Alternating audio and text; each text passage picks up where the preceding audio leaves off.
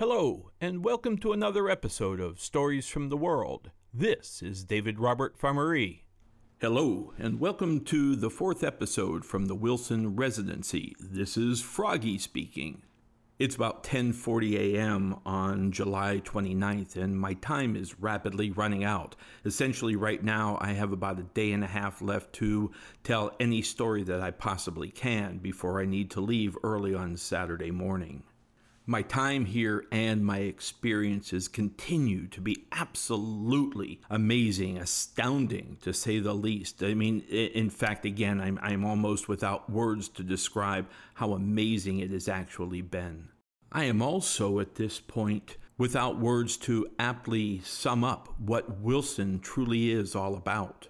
In past episodes, I have made reference to Wilson as being a mosaic, and it is, but really and truly, it's not a mosaic yet. It's, it's as if all of the pieces, all of the tiny tiles of a mosaic are already laid out, but they're kind of dispersed all over the artist's studio, and they have yet to begin to be assembled.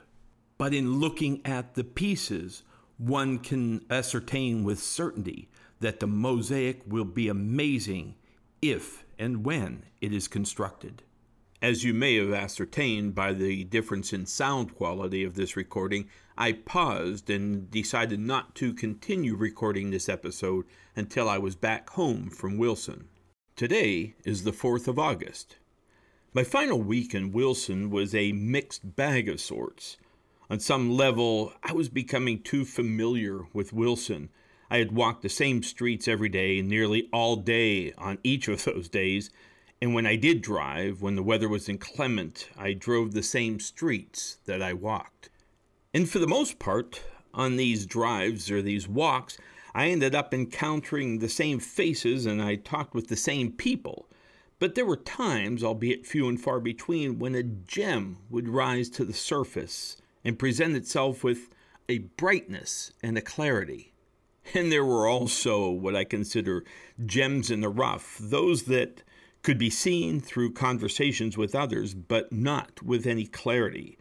But for those gems, I had to dig and polish by searching out the subjects, then building relationships with them before I could go any further. But I have to admit that this is one of the aspects of what I do that I love so much. One of these gems in the rough was a woman by the name of B.B. Pink. It was on my second or third day in Wilson, and I was talking with Amanda Duncan, who owns a small artisan boutique shop in Wilson, and she told me about Miss Beebe and her personal encounter with her. First, she told me that Miss Beebe drives a white pickup truck with pink hearts painted all over it. And then Amanda told me that there was a day where she was painting the exterior of her building, getting ready to open up for business, and she was just having a really rough day. And evidently, Miss Beebe was across the street at the tire shop getting new tires put on her truck. Miss Beebe saw Amanda seeming to have a bad day, came across the street, and just simply said, Let's talk. Amanda stopped what she was doing came over, sat down, and talked with Miss Beebe for quite some time. And by Amanda's own admission, by the time they were done talking, she felt a whole lot better. Now, my gut started screaming right away, but I have to admit that in hindsight, I think my gut was screaming more because of the description of Miss Beebe's pickup truck than anything else. After about 10 days, or maybe two weeks, really and truly, Amanda had finally found Miss Beebe's card, her business card with the telephone number. She gave it to me and I called, but unfortunately that number was no longer one that was working. And for the nearly two weeks that preceded this, I had looked every single day for Beebe's truck to go down the road. I mean, I figure if it's there, I can flag her down and talk with her, but believe it or not, I never saw it once. Then, a couple of days later, when I had stopped to say hello to Amanda, she said, Hey, wait a minute. I think I have an idea of where Miss Beebe lives. I think she lives on 3rd Street.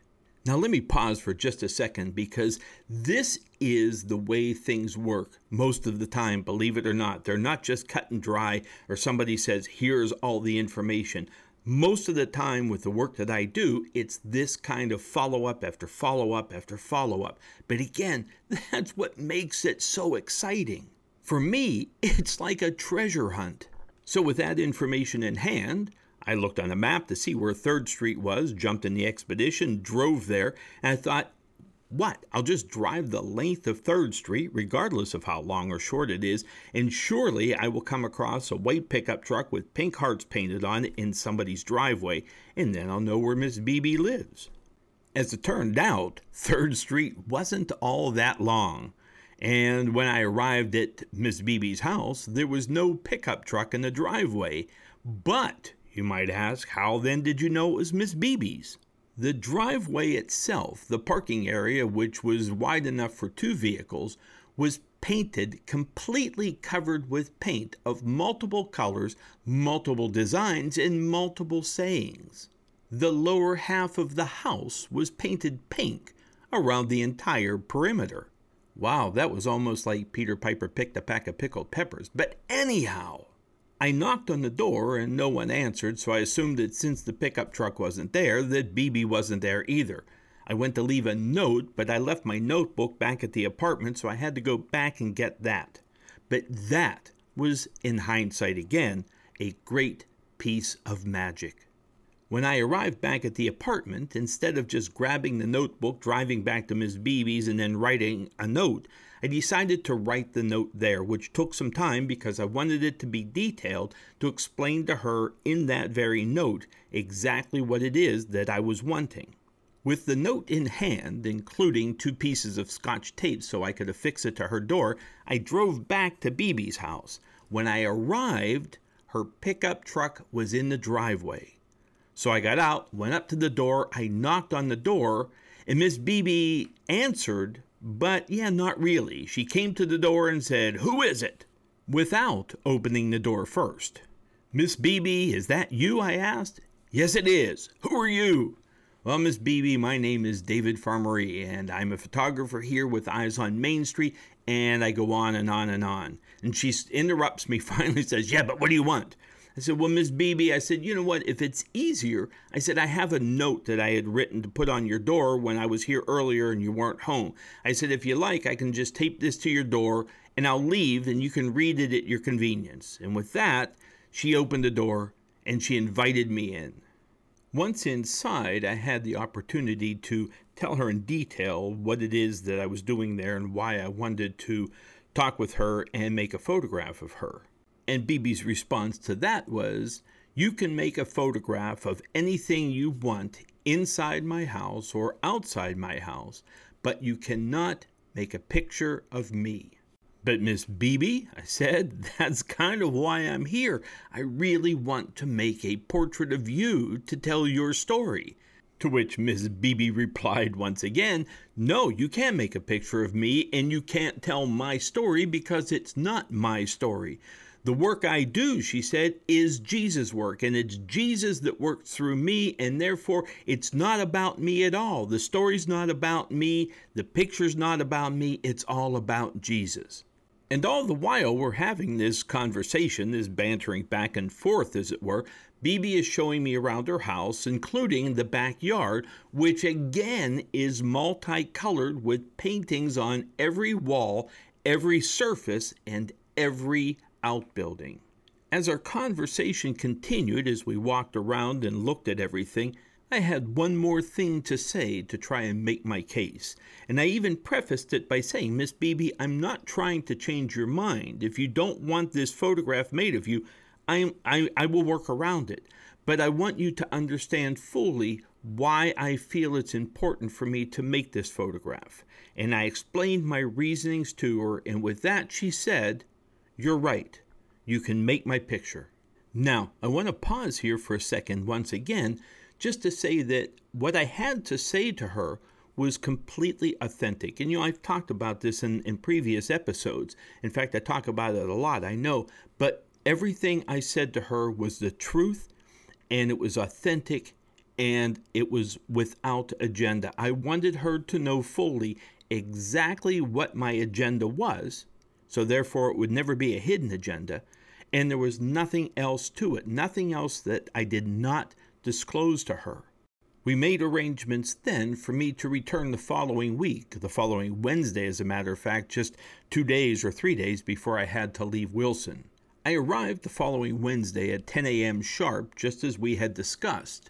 When I arrived at the house, before I could even knock on the door, Miss Beebe was already waiting for me and had the door opened as I walked up the walk. And ironically, that morning I had quite unintentionally put on a pink shirt. This thrilled Miss Beebe to no end. Oh my goodness, she was absolutely elated. When I entered the house, I noticed that there was a friend of Miss Beebe's there, and Miss Beebe introduced us right away, and we started talking, and immediately we went outside. Well, actually, not quite immediately. First of all, Miss Beebe asked me where I wanted to make the photograph, and I said, You know, Miss Beebe, I'm not really sure, but, you know, let's look out back because I think the light will be the best back there. And once again, Miss Beebe's response was, okay, but you only have 10 minutes. I'm like, oh my goodness. So we went out back. I looked around. The light was awful. Even if I used other lighting, which I had planned to do, it was still going to be a bit problematic. So I looked around for the ideal place and the ideal light of what I could find. And I said, okay, Miss Beebe, we're going to do it over here. And again, I'm feeling rushed because I only have 10 minutes. So I grabbed what I needed. I moved a chair. I did all this. I made her photograph and I got it all done in under 10 minutes. And I said, okay, Miss Beebe, I got it. I'm done. But then she said to me, Well, how are you going to tell my story if you don't really know anything about me?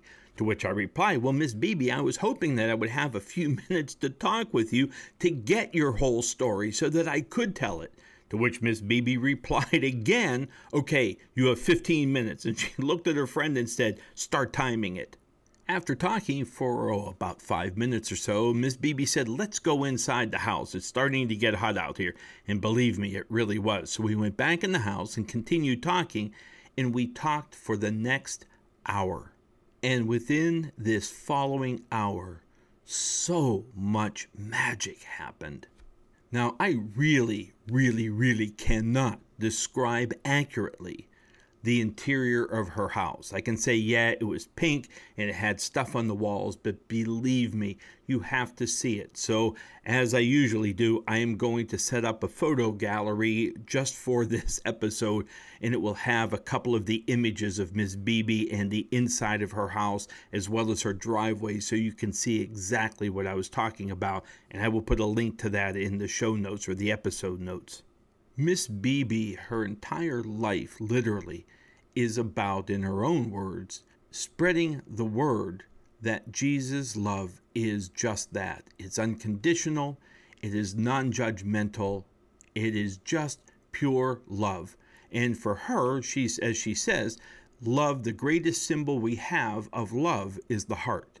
Hence why she has hearts painted all over her white pickup, and she also has a white Plymouth convertible as well, and that also has the pink hearts all over it but in her house and outside of her house and in her driveway and on her shed and everywhere else, she has hearts painted everywhere. But the thing that struck me the most about Beebe is that she is not one to go around and ask people if they are saved or ask people if they are Christians or ask people if they know the Lord. She just lives by example everything that she believes and wants others to know. Miss Beebe is loud, Miss Beebe is intense, but Miss Beebe is a presence that is absolutely amazing to say the least. In fact, I really don't know an adjective that is sufficient to describe Miss Beebe. You just have to meet her. In the time I spent with her that Wednesday morning, and especially that final hour when we just talked, or, well, more to the point, when Miss Beebe talked, and I listened, I will tell you without any doubt that my life was changed for the better. And I don't mean that my life was changed for the better because I found Jesus or because I found Christianity or because she saved me or any of those things. It has nothing to do with religion, it had everything to do with love. And I mean that so sincerely. That is all that she is about. And granted, her, hers is based on, on Christianity, on Jesus, and all of that. And that doesn't matter. That is irrelevant to me. What is relevant, again, is that she is about love, about pure, unconditional, non judgmental love. And she literally walks her talk. You know, a lot of people may see Miss Beebe drive by in her pickup truck or her Plymouth convertible with all the hearts all over it, or see her, or listen to her, or hear stories about her, and they will probably misjudge her, thinking just, you know, when they see her, oh, that's just some crazy woman, whatever, yada, yada. But I am telling you that she is anything but crazy. She is so far from crazy that that's, that's crazy. Ms. Beebe is one of the most authentic people I have ever met in my entire life, anywhere in the world, hands down. And Miss Beebe could care less what anybody thinks of her or says about her. She is what she is, she is who she is, and she makes no apologies for it. And what should she apologize for anyhow? Because she's out spreading love? And again, her style of out spreading the love is not about going out and evangelizing and telling people. She goes out and she actually helps people. She engages with people and she helps them.